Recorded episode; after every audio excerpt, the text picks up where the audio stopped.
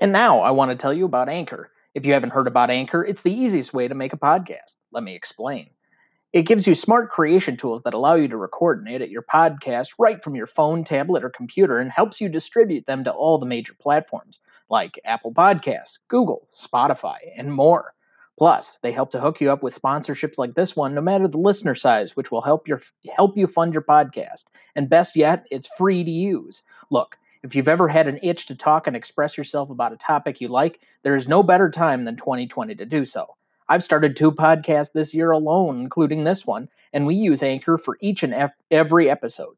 So what do you have to lose? Download the free Anchor app and or go to anchor.fm to get started making your own podcast today. This show may contain explicit language and or spoilers.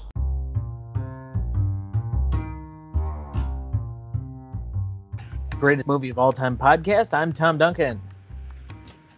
And I'm Dana Duncan. And we're back again to talk about the movie Big, starring Tom Hanks.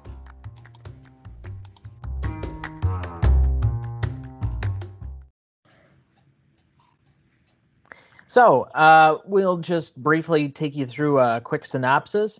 After a wish turns 12 year old Josh Baskin, played by David Moscow, into 30 year old man Tom Hanks, he heads to New York City and gets a low level job at MacMillen Toy Company. A chance encounter with the owner, Robert Loggia, of the company leads to a promotion testing new toys. Soon, a fellow employee, Susan Lawrence, played by Elizabeth Perkins, takes a romantic interest in Josh. However, the pressure of living as an adult begins to overwhelm him, and he longs to return to his simple former life as a boy. So, uh, first off, question we just ask at the top of every one of these: uh, What is your relationship to this film? Well, I saw it on video um, about um, a year after. Um, I mean, this is in the days when we still are having um, uh, DVDs, or excuse me, um, uh, VHS tapes. Yeah, so, DVDs weren't until I was about nine or ten years old. Yeah. So anyway, it just it's the the technology moves fast, especially in retrospect now. Uh, so I remember watching this movie probably I think in high school, and I haven't probably picked it up since. Um, there were a lot of things I certainly didn't remember about this before we rewatched it. Um, but I remember describing it and how I didn't think certain elements of this movie were going to have aged well um, in describing it to Sarah the other night. So, um, but for me, this is that classic example you know, what is this movie about? And I have a, a different version of this, but I've been saying this for years. One of the great paradoxes of life. Uh, you can't wait, or you spend the first 21 years of your life trying to be older, and you spend the rest of it trying to be younger. Yeah, that's about right. And uh, there's there's a few other ones that I've uh, come up with that uh, uh, I won't get into. Oh, um, you're not. What? Why? Because they're a little inappropriate? Yes. yeah, okay. Fair enough. Well, it's just, you know, what every guy is trying to do. So. Yeah, even in this movie. The other thing that immediately sprang to mind of, um, you know, my relationship to kind of the the whole point of this film is uh, you trying to beat the gullible out of me you know the this entire movie is about the innocence of um, a, a, child not knowing how to be uh, incredibly cynical or jaded or look at the prism of life through um, the eyes of experience and you know the amount of times that you pulled my chain just so that you know oh you're going to get a great lesson in life and yet the the entire uh, understanding of this film is, is that sometimes it's better to um, have faith and hope in uh, a better world, even if it isn't necessarily like that? Sure. If that's you say it. so. That it that's uh, that's not me saying so. I'm saying that's what the film is trying to portray. Okay.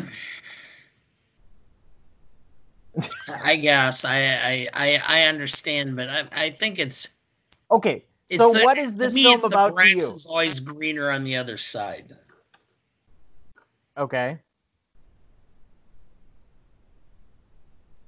You know, he wanted to be a grown up, and then he gets grown up, and now all of a sudden he realizes, eh, you know, being a kid wasn't quite as bad. And I really kind of miss my mom. I suppose. I mean, I I'm not gonna fault you on that one. I I can see that through this. I guess I just I looked at it through a different prism of um, self examination as opposed to um, more of the literal version of this, where it seems that you went.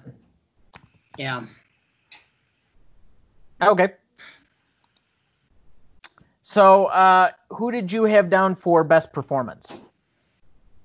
Um, Tom Hanks. Yeah, I, I I don't know if you could go in too many other directions. Um, there weren't a lot of endearing characters, but he had a lot of uh, movement to do for this movie, and I believe this is his first nomination um, uh, for a Academy Award, which obviously was previewing things to come a few years down the road. But you know, the amount of different uh, difficulties that he had to do, being kind of childish and innocent, yet um, Yeah. also acting out it through his own nature and being able to convey that um, so purely at times. That's Yeah. probably a lot harder of a task than it may have looked. I, I yeah, I mean, you had to come across as being innocent without, um, you know, it would have been real easy to overdo it. Well, or um, you know, yes, maybe overdo meaning caricature, but um, there's a understated nature to what he's doing and coming across as and making it real. Okay. Yeah, I, I, I can see that, I guess. All right. I, it's a difficult movie to pigeonhole sometimes. And, I know. You know,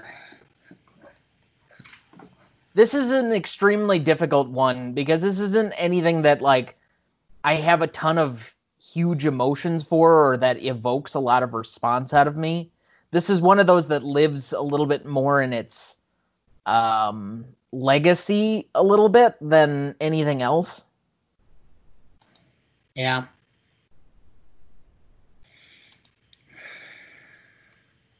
I I have a hard time thinking of this movie beyond the context of what it was, which is it was a well done movie, well acted and performed with a tight script, and that's it.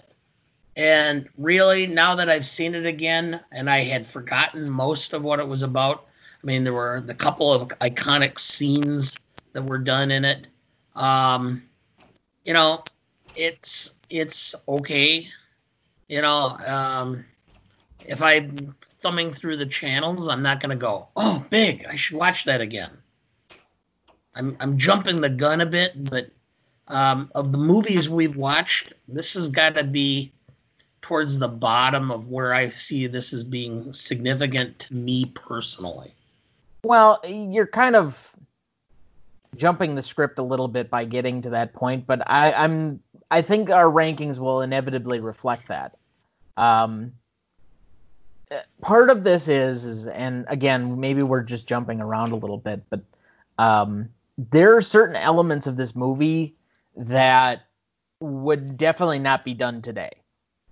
Um, there are sequences of this that might be the trope gets a little played out even though the movie's not really that long frankly if the movie was any longer it probably would have um, hit like a very uh, lull and there is a spot in this movie right around the uh, the point where he really starts to like hit his stride of playing an adult that um, it, it kind of drops off or at least mellows to this point of boredom. It, at least that's the way I felt about it. Um, but if this was any longer, it probably would have uh, done the same. And overall, uh, I think there is a good premise to the movie here, but ultimately, I think it's outdone by the one inclusion. And I'll I'll just jump kind of the, to where we usually finish is remaining questions. Why did there need to be a romantic relationship in here? It's the thing about this movie that makes the least amount of sense for what they were trying to accomplish and the least amount of plot sense. It plays out like a weird romantic comedy that doesn't age well by comparison because like even after Elizabeth Perkins realizes he's a 13-year-old boy, she's still kind of like clinging to him. And they're even talking about him in like 10 years coming and finding her so that they can possibly have a relationship when it's a little less um, difficult. But like, I mean, none of those pieces work in hindsight. You're not going to make anything like that today, and where we have a little bit different feeling on this whole thing, and it's still just kind of awkward. Well, it's almost creepy. You know, yes. her reaction is kind of like, "Oh, I had sex with a 13 year old." Oh, okay. Well, I mean, we we come to like not care about her character. We think she's like a shrew, and ultimately she's not as bad as I, I don't know the actor's name, but her boyfriend starting at the beginning of the movie, and uh, like he's a yeah, and you know the whole lead up into that where um, you know, he's acting more childish than Josh to like get that payoff level is there, but ultimately she's not like a redeemable character in a lot of ways, and yet all of this stuff is trying to convince us that she's been made pure by the innocence of a child or being in the presence of the non-cynical nature. Yes, she she is the she is the company barracuda, the shark. She's going to eat her, be a man eater all the way to the top. And the the her pivotal moment is where she's starting to talk business to Robert Loggia. And um, uh, he just turns and says, Have a drink. Have a couple of drinks. It's, it's a, party. party. Yeah. That's the turning point where it's like, you know, I know what you are. So let up. Well, I mean, they even mention it. He starts going through when she breaks up with what's his name uh, he starts going through the list of all the people that she's like stepped on or dated or whatever else to basically hop around the top uh, stratosphere of the company. And yep. so, like th- this whole notion or undermining her spirit. Um, I don't know if she was redeemed by the whole situation. Um, like we get a tonal change for the last part of the movie that seems to shift in that direction, but ultimately it's still a weird and awkward situation and she's the one that takes him home where it really should have like the Billy his best friend is the one that snaps him out of it and gives him that reality check and is the one that was supporting him to begin with after she realizes he's a 13 year old boy I don't understand why she's still sticking around and like taking him home and all of the other stuff that's part of this when it should have been the best friend. It, it, I guess there isn't a better word than creepy. It, it's just a weird storyline that for me it's going to reflect in my rankings. It's just it's just one of those things. It was a little cringy. Well, you know, I mean, life is different now than it was. Okay? Oh, I know. And I tell this story, and I'm not trying to be minimize it or whatever else. Okay. When I was in high school, the senior guys who were scoring with the freshman girls were called studs. Now they're called felons.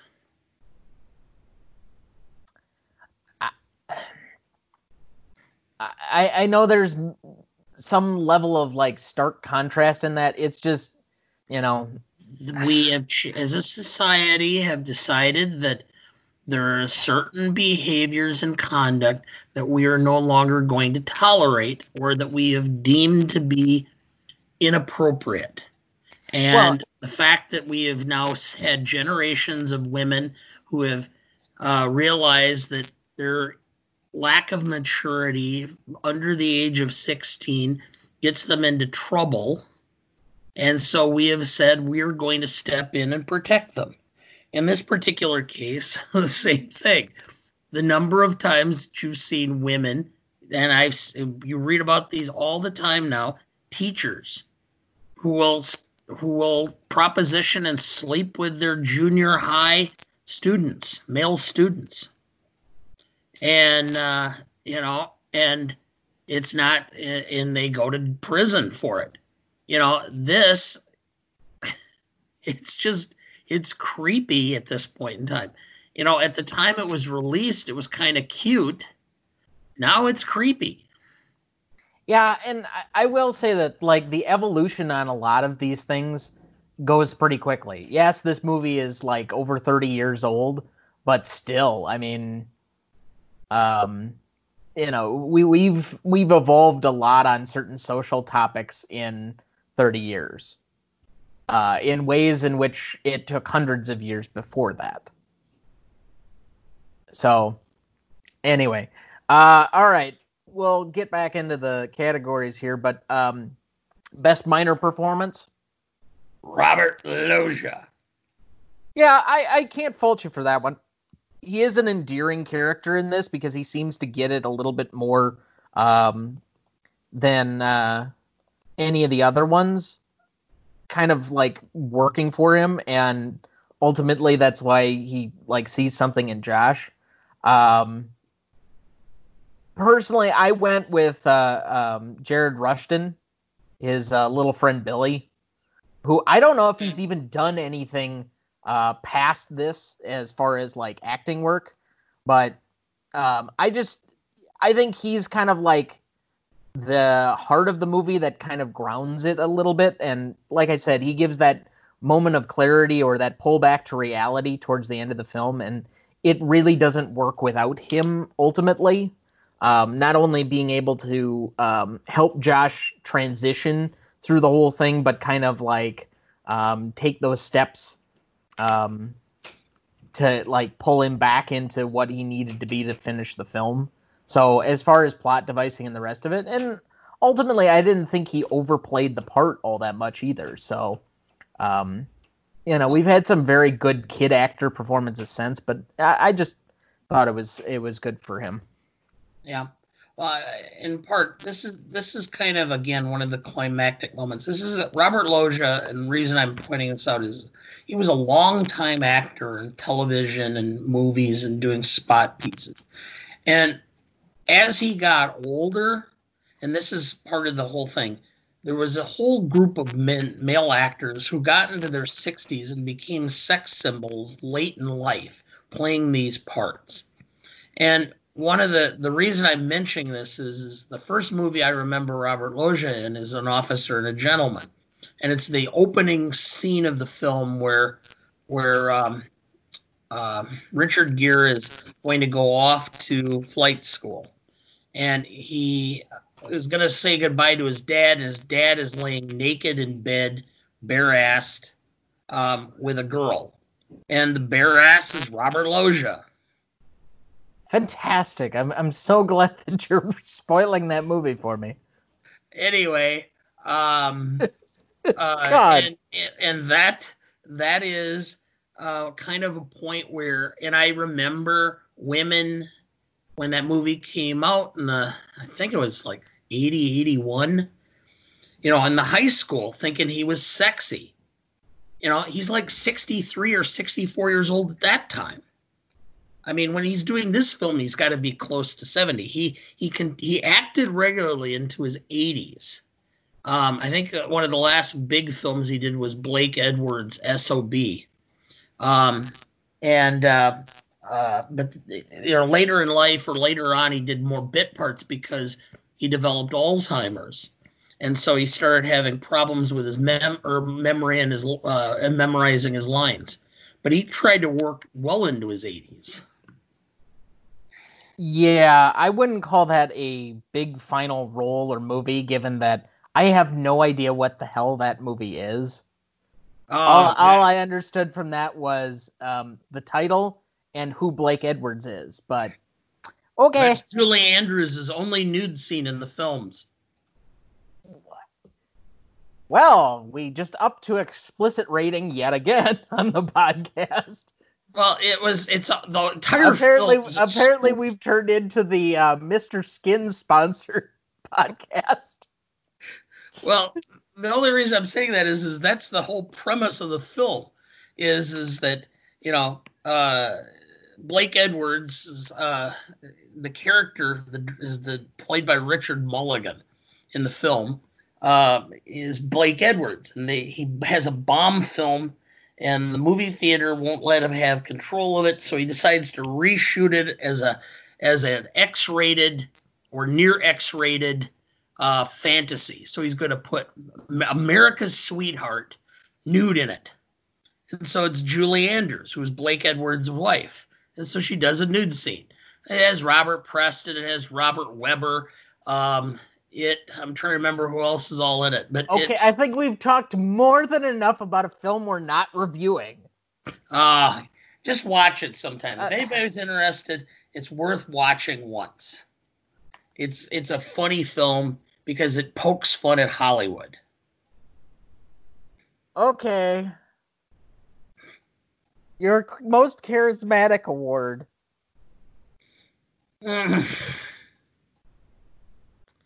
it's hard again. I, I guess it's still gonna be. It's, it's Tom go, Hanks. Yeah, it's got to be Tom Hanks, because if it's not Tom Hanks, this film flops.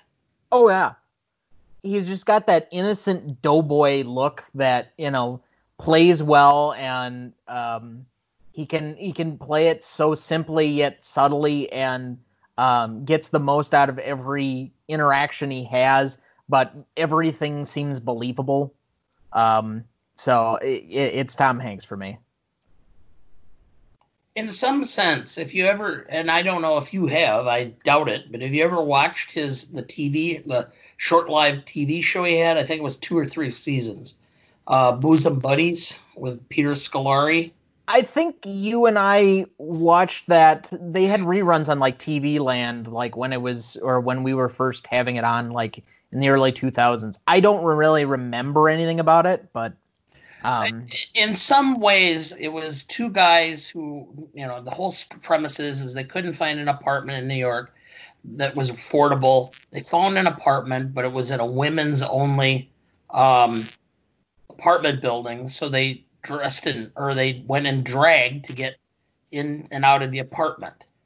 And but most of the film was not that as much as it was the interplay between Tom Hanks and Peter Scolari, who are just two overgrown children, um, juggling, um, riding, you know, like unicycles, uh, all kinds of goofy stuff like that. And so, to some extent, um, the character in Big is an extension of the character he was in the film, I mean, in the TV show Bosom Buddies. Well, I mean, that's probably reflected in some of his more early work with um, Splash and this movie and Bachelor Party and some of those other ones where he's kind of like the young guy in his 20s before he kind of like aged into what he was supposed to become in his 30s and his like impressive 90s run. But, um, you know, a lot of that boyish charm kind of still comes out in there before he kind of like develops into that more every guy role during the 90s. Yeah, he did he did several films in the 80s that were cuz he did uh you know Splash and then he did um uh oh volunteers and there was another one and we then, can we can uh, move past it because we don't yeah. need his imdb page but all of those films, early films, including um, Bachelor Party, I thought he was just going to end up for a long time being the cheaper version of Bill Murray. Okay. I, you know, I from the amount of romantic comedies and other smaller things, um, you could say that he was a um, earlier version of kind of like this. Uh, a few years ago, what we had the McConaissance, Yeah. where like he's a romantic comedy star that's kind of never takes himself too seriously and appears in all of these crappy movies, and then just starts putting together slowly but surely some more serious work until he hits that final one where he finally where he gets to the Oscar pinnacle. So Yeah. I, I think right. it's some same same degree, ultimately uh, culminating in him uh, um, playing in Philadelphia. well, So- and then Forrest Gump, Apollo 13, Saving Private Ryan, um, Castaway, etc. Like he Yeah. has a huge run during the 90s. Um, To be fair, in no way do I think Matthew McConaughey is the same actor as Tom Hanks. I want to make that clear. I'm just comparing their uh, career arcs. Okay. I like them both individually for different reasons. So, all right, uh, best scene. All right, here are my nominees, and you can add any that you wish. Uh, teaching the trampoline. Okay. Uh, the obvious, uh, his first day in the toy store and uh, playing chopsticks on the piano. Yeah. The first day waking up as an adult and scaring his mom so that she ends up calling the police because she thinks it's a home invasion. Yes. Um, the toy pitch meeting, I don't get it. Okay. And then him showing up in that god, god awful tuxedo. Yes. Any of those that you'd like to add? No. Those are the biggest scenes available. Okay. So which one is it for you? The uh, dancing on the piano. It, Okay. It's the one scene that I always remember.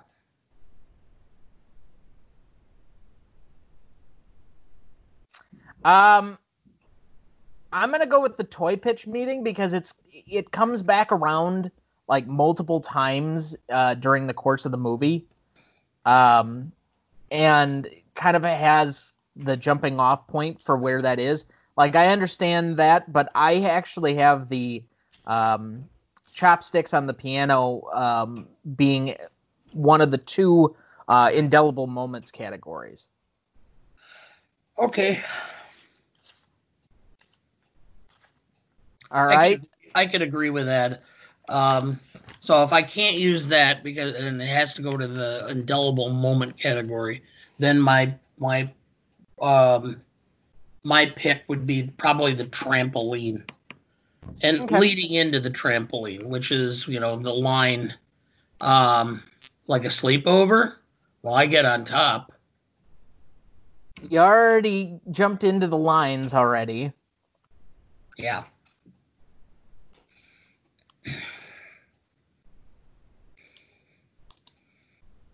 I didn't know he Man, had you were you were jumping around. You are talking about every movie but this one half the time. Like, where is your focus tonight? Oh well. All right. So, favorite scene?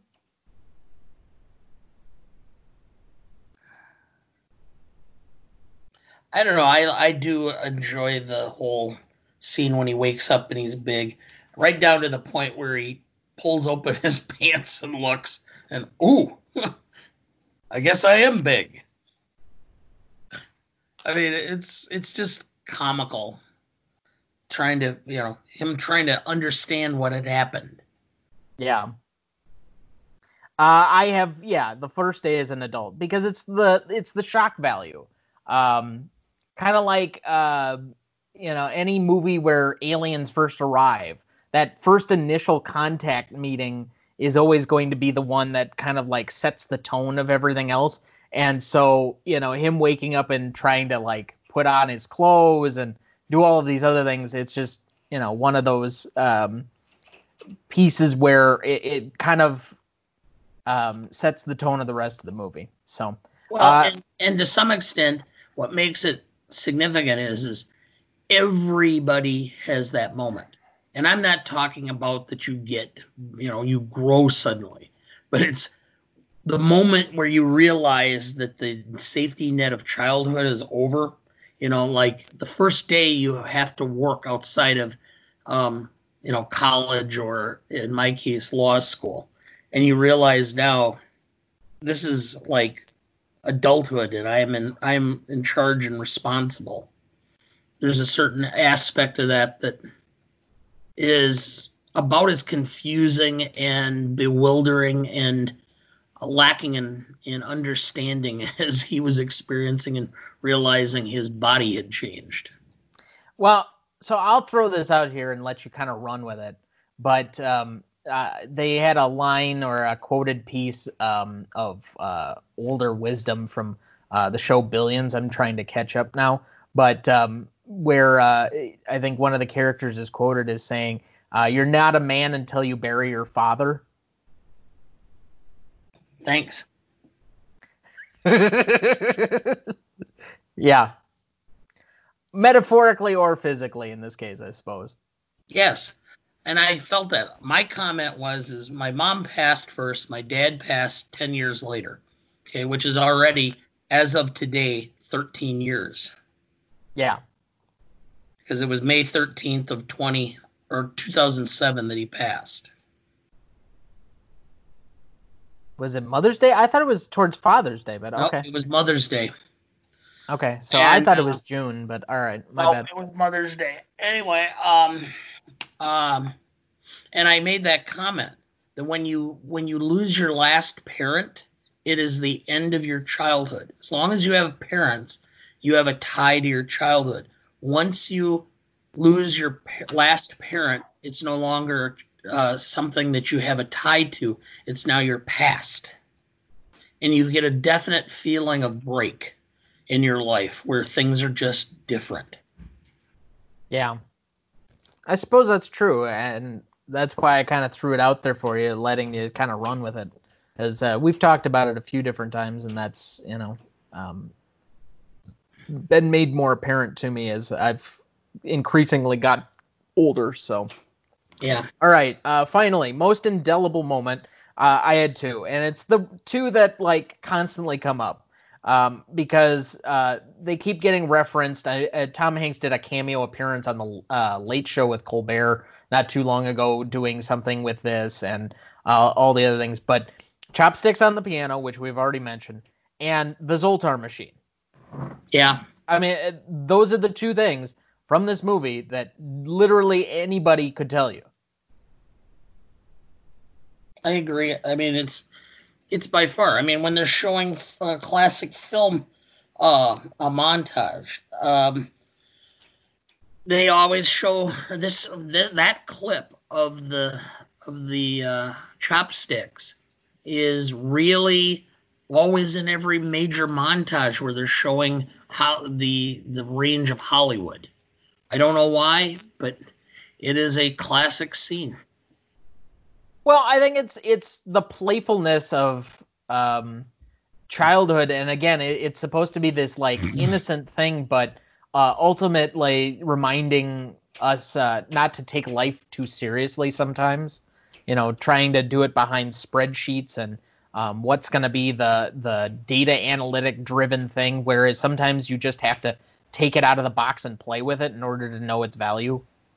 They never really discuss it but my guess is or the feeling i get from the length of the story is is that robert loggia started the the toy company and that it was based on his love of toys and his love of the expression or the love of toys that children have and right. somewhere along the line, you get the distinct feeling by all the meetings that they've lost track of what it is, or their what their intent or what their purpose or mission is. That it's gotten lost in sales numbers and and uh, data and uh, uh, surveys and all this. Right. And it's at that moment in time when Robert Loggia lets go and goes back to a time of more innocence and play that he realizes that the company has drifted beyond what it should. And so he changes the direction of the company. Honestly, and I, I think this is possible. The premise is still golden. That's not what we're complaining about. And this goes back to the earlier conversation. The the movie shifts tonally when he starts to really hang out with Elizabeth Perkins and they take it in the romantic direction as opposed to um, his being successful at the toy company. And there is a better movie from that jumping off point where you could make something else and it be about work or any of the other things. But by trying to focus on the romantic relationship, it kind of shifts where the movie goes and kind of loses some of those aspects that probably could have worked a lot better. Yeah. So, all right. Right. Go ahead. No, I, I, I, we just keep going back to this point again, and I don't, you know, yeah, it's it kind of, I don't know. At times, I get the distinct feeling they weren't sure what they had. I think they kind of had the idea originally, and then they're like, well, we need to turn this into some sort of a rom com, or we're not going to have anybody watching it. Yeah, I, I and that seems to be fair for how they were doing movies, but um, you know, I, sometimes you got to let a premise play out instead of trying to change it halfway in. So, and, and sometimes, right. and sometimes it's the studio intervening after the dailies come in, because in the original premise of the movie Caddyshack was all about the caddies, but the studio said no, we we we need stars in this, so that's where they started adding um, Ted Knight, Rodney Dangerfield, Chevy Chase, and Bill Murray because the studio didn't like the premise or the direction of the film and required it to be modified in order to continue backing it. I don't know whether the story of this film is in that way or if they just anticipated that's the direction the studio would want to go and drafted the script accordingly. Okay. Well, I think that's a good uh, stopping point or a good breaking point um, for one of our sponsors. We're back. So uh, that uh, puts us at uh, best lines. So I have a couple of different nominees, and we can throw in um, any ones that uh, you want to put uh, past this. So I think I have four here, uh, one of which you've already kind of um, buried down. But um, so you got a job where you play with all these toys? Yup. And they're going to pay you for that? Yup. Suckers. Okay. Uh then the randomness of Jon Lovitz being in this film. Um, see that girl over there in the red? Say hi to her and she's yours. She'll have her legs around you so tight you'll be begging for mercy. Well, I'll stay away from her then.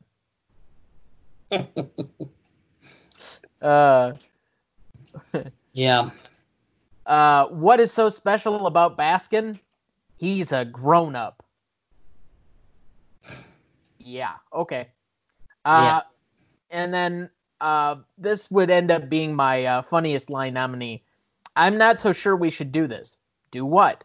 Well, I like you and I want to spend the night with you. Do you mean sleep over? Well, yeah. Okay, but I get to be on top. Yeah. Meaning the bunk beds, people. The bunk beds. Yeah. Yep. That's my that's my vote. Well, that's mine for funniest line. Uh, what did you have for best line? Um, I don't get it. Yeah, I, that's one I forgot to mention.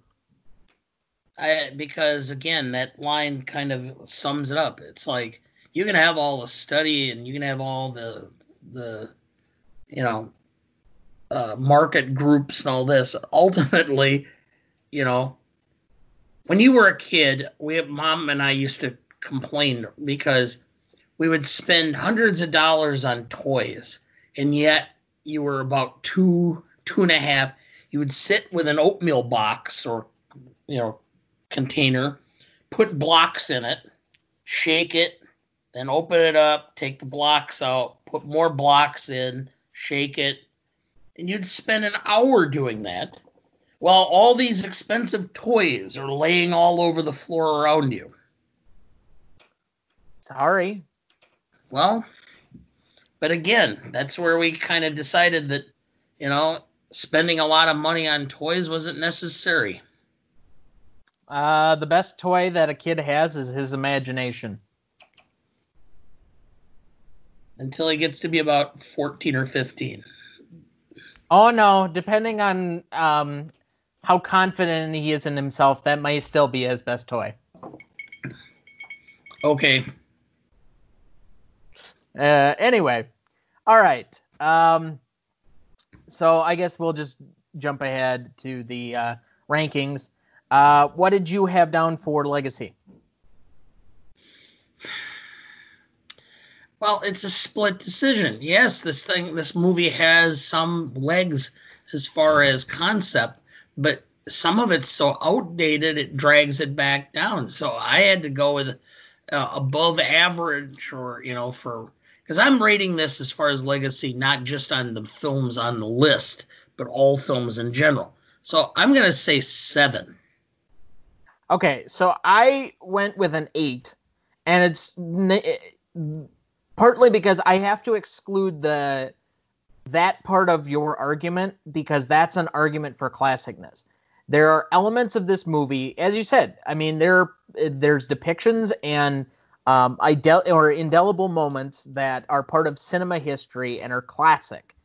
And this premise has been used multiple times over um, to do different movies all over the place. I mean, I can name probably three off the top of my head that are within the last uh, 15 years or 20 years that have or borrowed this premise essentially, but in a different now, form or fashion. Actually, this film borrows a premise because there was a film from the 60s with um, Robert Crane. It was called Freaky Friday. Okay, and but even that was mother remade. and the, the mother and the daughter end up swapping places. Yeah, but that's not borrowing this premise. It's a similar, but it's not the same. Okay. I'm talking directly the premise of a young kid go or becoming older, or there was an another recent movie that the uh, older adult became a young kid again, you know, type of situation, and you kind of go vice versa. So th- I can think of at least three different movies where this thing has been played upon in a much more direct fashion. So I had it at an eight, but um, that'll average it out to a seven point five. Okay. So impact significance. Seven and a half, eight, somewhere in there. So I went with a seven. So we'll we'll average it out to a seven point two five uh, on that one. But again, it's probably about the same argument. I, I really, though, I think the legacy's higher than any particular impact, but the premise has still been borrowed enough that it's at least much more of a classic trope by this point than anything else. Okay. Uh, what'd you have down for novelty? Uh, eight. So I had an eight and a half, and it's just simply because um, there were not a ton of films like this at the time, and there aren't a ton of films trying to do these types of themes. So I, I do think, at least for subject material and some of that, it, it's off on its own. And then even the parts that make it difficult to, or maybe cringy, there certainly are not a lot of other classic or legacy worthy films that um, are playing in the same category. So um, I guess we'll average that out to an 8.25, but um, I, I think that's probably going to be its strongest category, honestly.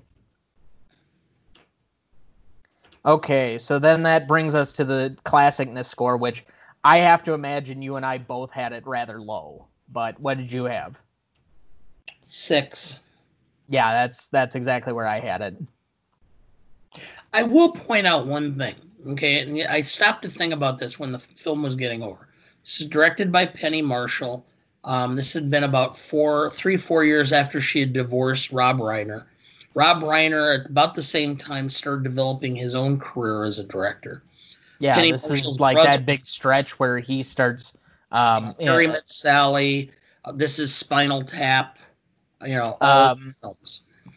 oh, what was he had another big one? Um, oh, Princess Bride. What about about this time too?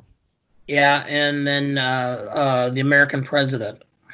No, that's mid '90s. Well, anyway, but it, it started, and then Penny Marshall's um, brother Garry Marshall, um, who had been the producer of Happy Days and such, crossed over. He had the Coca Cola Kid. Um, he had. Uh, it was not too long after this. It was um, um, Pretty Woman and such. And then before this, even Rob Reiner's dad Carl was directing a whole series of films with Steve Martin, from The Jerk to The Man with One Red Shoe to, you know, the the Man in Plaid, etc.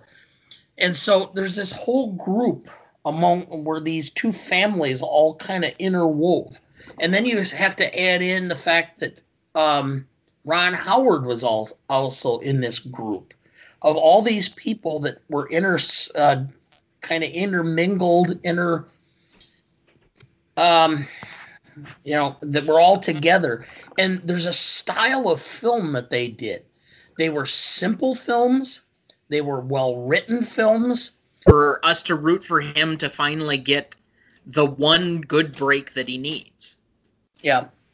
You know, and to some extent, that's kind of the, the epitome of, of his career because he had a huge problem with uh, addictions to opioids and to alcohol.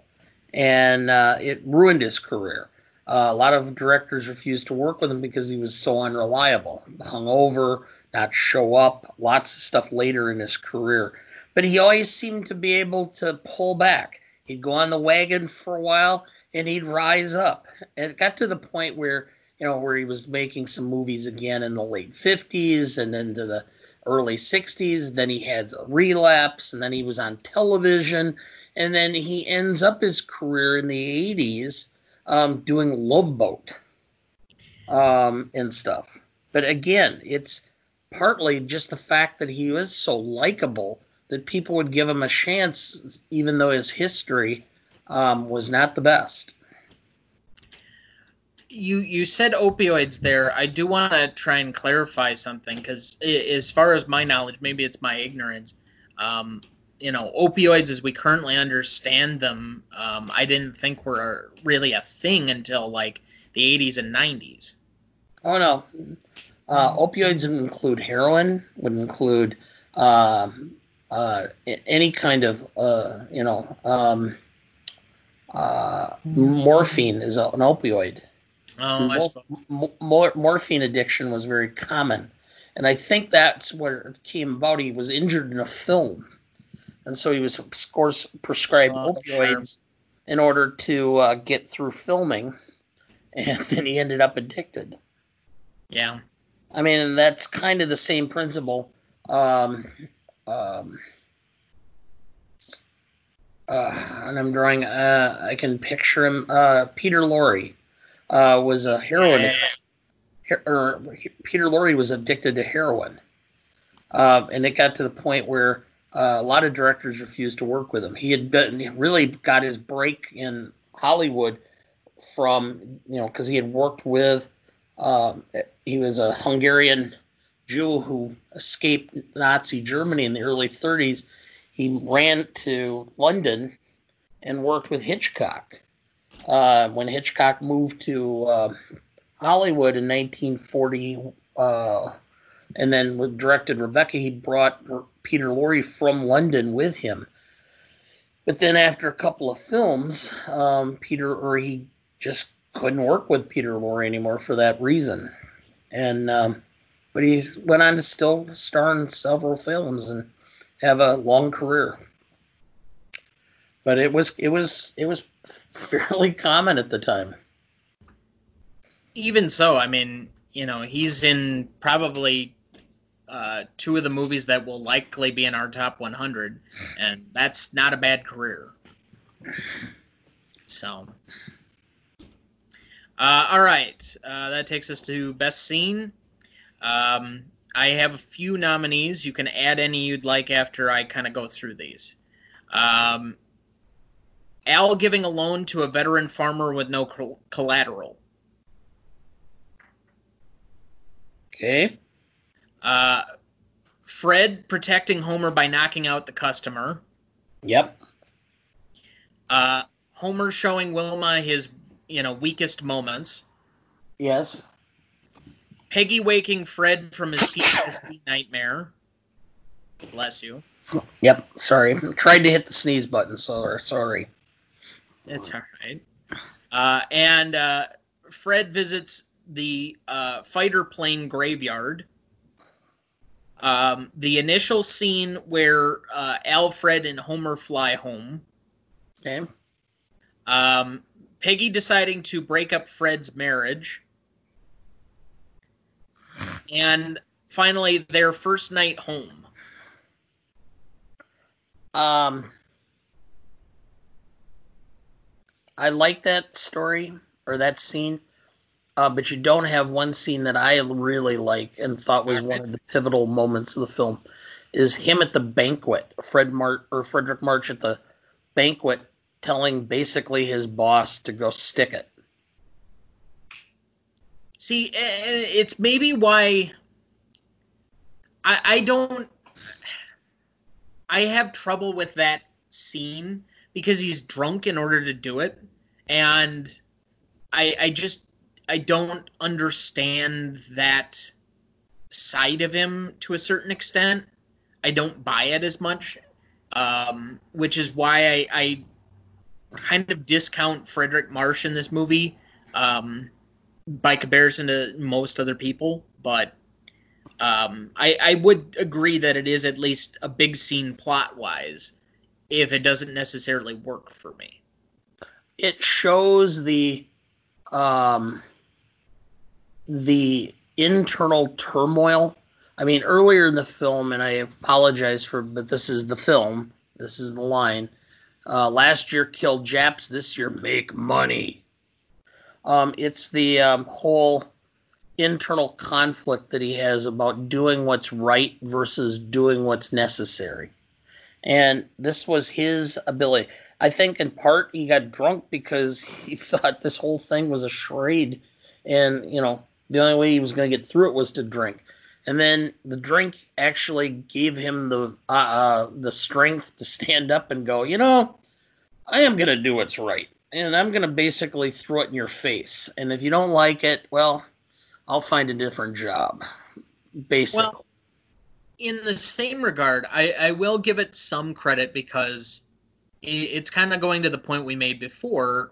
Uh, they're really only having this banquet or that dinner to celebrate him when he doesn't make much of his own accomplishment for having just served in the war. Um, and that he should be given this platform because he thought he was doing something that just needed to be done.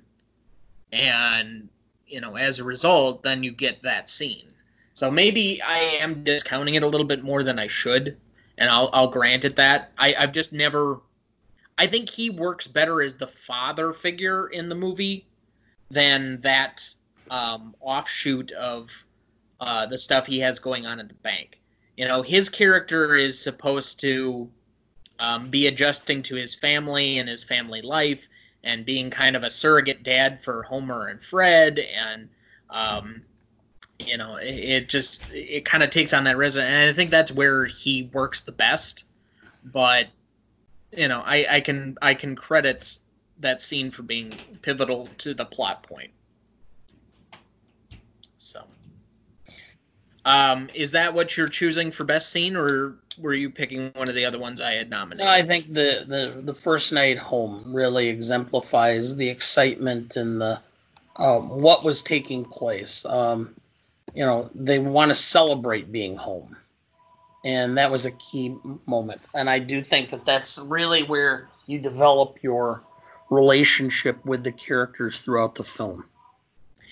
So I I picked that for my favorite scene because I I think it's the most lighthearted of pretty much the entire piece of the movie, and it's where we get some of the uh, biggest comedy moments.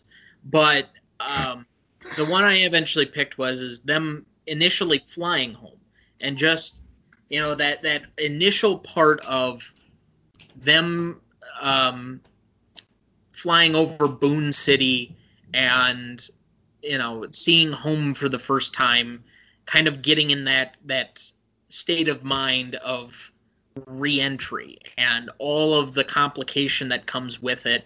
And you know even the car ride up to that point of you know you have to go home you have to reintroduce yourself into this life you really don't have a choice uh, i just you know there there's a lot more depth to this film but that's really what it was about to begin with and that kind of sets forth the rest of the movie Yeah. uh, them all getting to know each other and having that relationship and moving forward from that point. So um, that I already mentioned. I took the first night home as my favorite scene. Uh, what was yours? Um,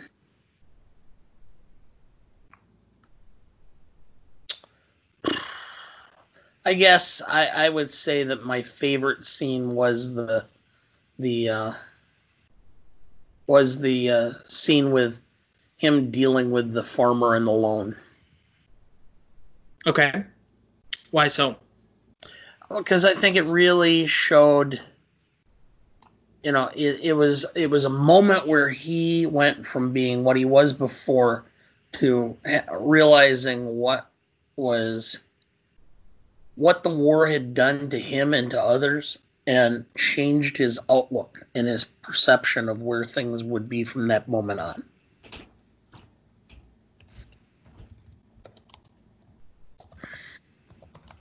Yeah, I can buy that. Um, it it does fit well with uh, the other nominee that you made um, because I don't think they work um, well without each other. One doesn't go without, you know, but uh, it, it does. Gosh, I am finding it hard to find the right words, but um, give you the certain sense of where his character's at as far as um, reentry to the job. Uh, I guess. eh, I, I don't. Yeah. Just think about it this way: he was a bank executive. You know, he had to basically make the choice to go into the infantry as an enlisted man, because given his background, he probably had a college education in order to be in the bank in that kind of a position. Um, and so you would almost automatically be an officer.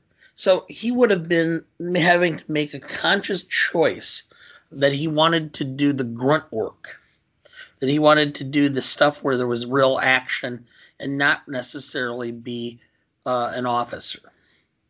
And so that fact in and of itself is significant. All right, so we turn to most indelible moment. Um, for me, it's the the culmination of um, all three's war experience and how much they felt they accomplished or uh, how much significance they place on it on a personal level, even if they don't celebrate it. And it's Fred knocking out the customer who basically is trying to tell them that their service is meaningless. Yeah. That um, they they shouldn't have been fighting the or the Nazis. Um, and uh, honestly, you know, I, I'm not as familiar with opinions of the time. Um, it's certainly not somebody that you historically get a perspective from in that post World War II era. Um, I think for the mo- uh, for the way history's been written, or you know, kind of how we remember it, it seems like everybody was universally on board with the war effort and um, against, you know, um, essentially fascism um, and taking over the world. And, you know, just by laws of, uh, laws of statistics, you know that's not entirely true. So when you're confronted with something of that nature, where it undercuts something like when you have a centrally defining moment like that in your life and somebody's trying to take that out of your identity i wouldn't expect both of them to respond any less than how they how they did. And ultimately fred um, looking out for homer by knocking this guy out um, even at the cost of his own job um, it, it just kind of sticks with you where the, that's the the final you know action of kind of that second act. Okay, I can I can see that. Um, for me, it was the the point where where um, Homer actually lets Wilma see him without his uh, hooks. I think that that is really what all of the servicemen tended to to to some extent wanted was to be vulnerable to somebody, um, but felt guarded in doing so. They didn't want to feel vulnerable to anybody. And the moment he let himself down to that, it opened him up and allowed him to actually love. Well, and to feel that he could be. I think that's the bigger part of it. I I don't think he had a problem with loving Wilma. He and it's a problem for all of us is that some of us just have you know i've had this a lot in my life you don't always feel you're lovable you know that there's something wrong with you that that ultimately somebody if you show them your biggest flaws that um you're going to uh, be scorned for it and yeah. it it does provide again that certain emotional weight that um, you wouldn't otherwise see. So, all right. So before we get into um, best lines and the scoring, uh, we'll take our usual natural break. All right, uh, that takes us to uh, best lines. So I have a couple of nominees. Um, this is one where I'm going to withdraw our normal funniest line category because, you know, there were a couple of light moments and some places where I laughed, but I, I don't think this is that kind of movie. So, all right. Um, Millie Stephenson, we never had any trouble.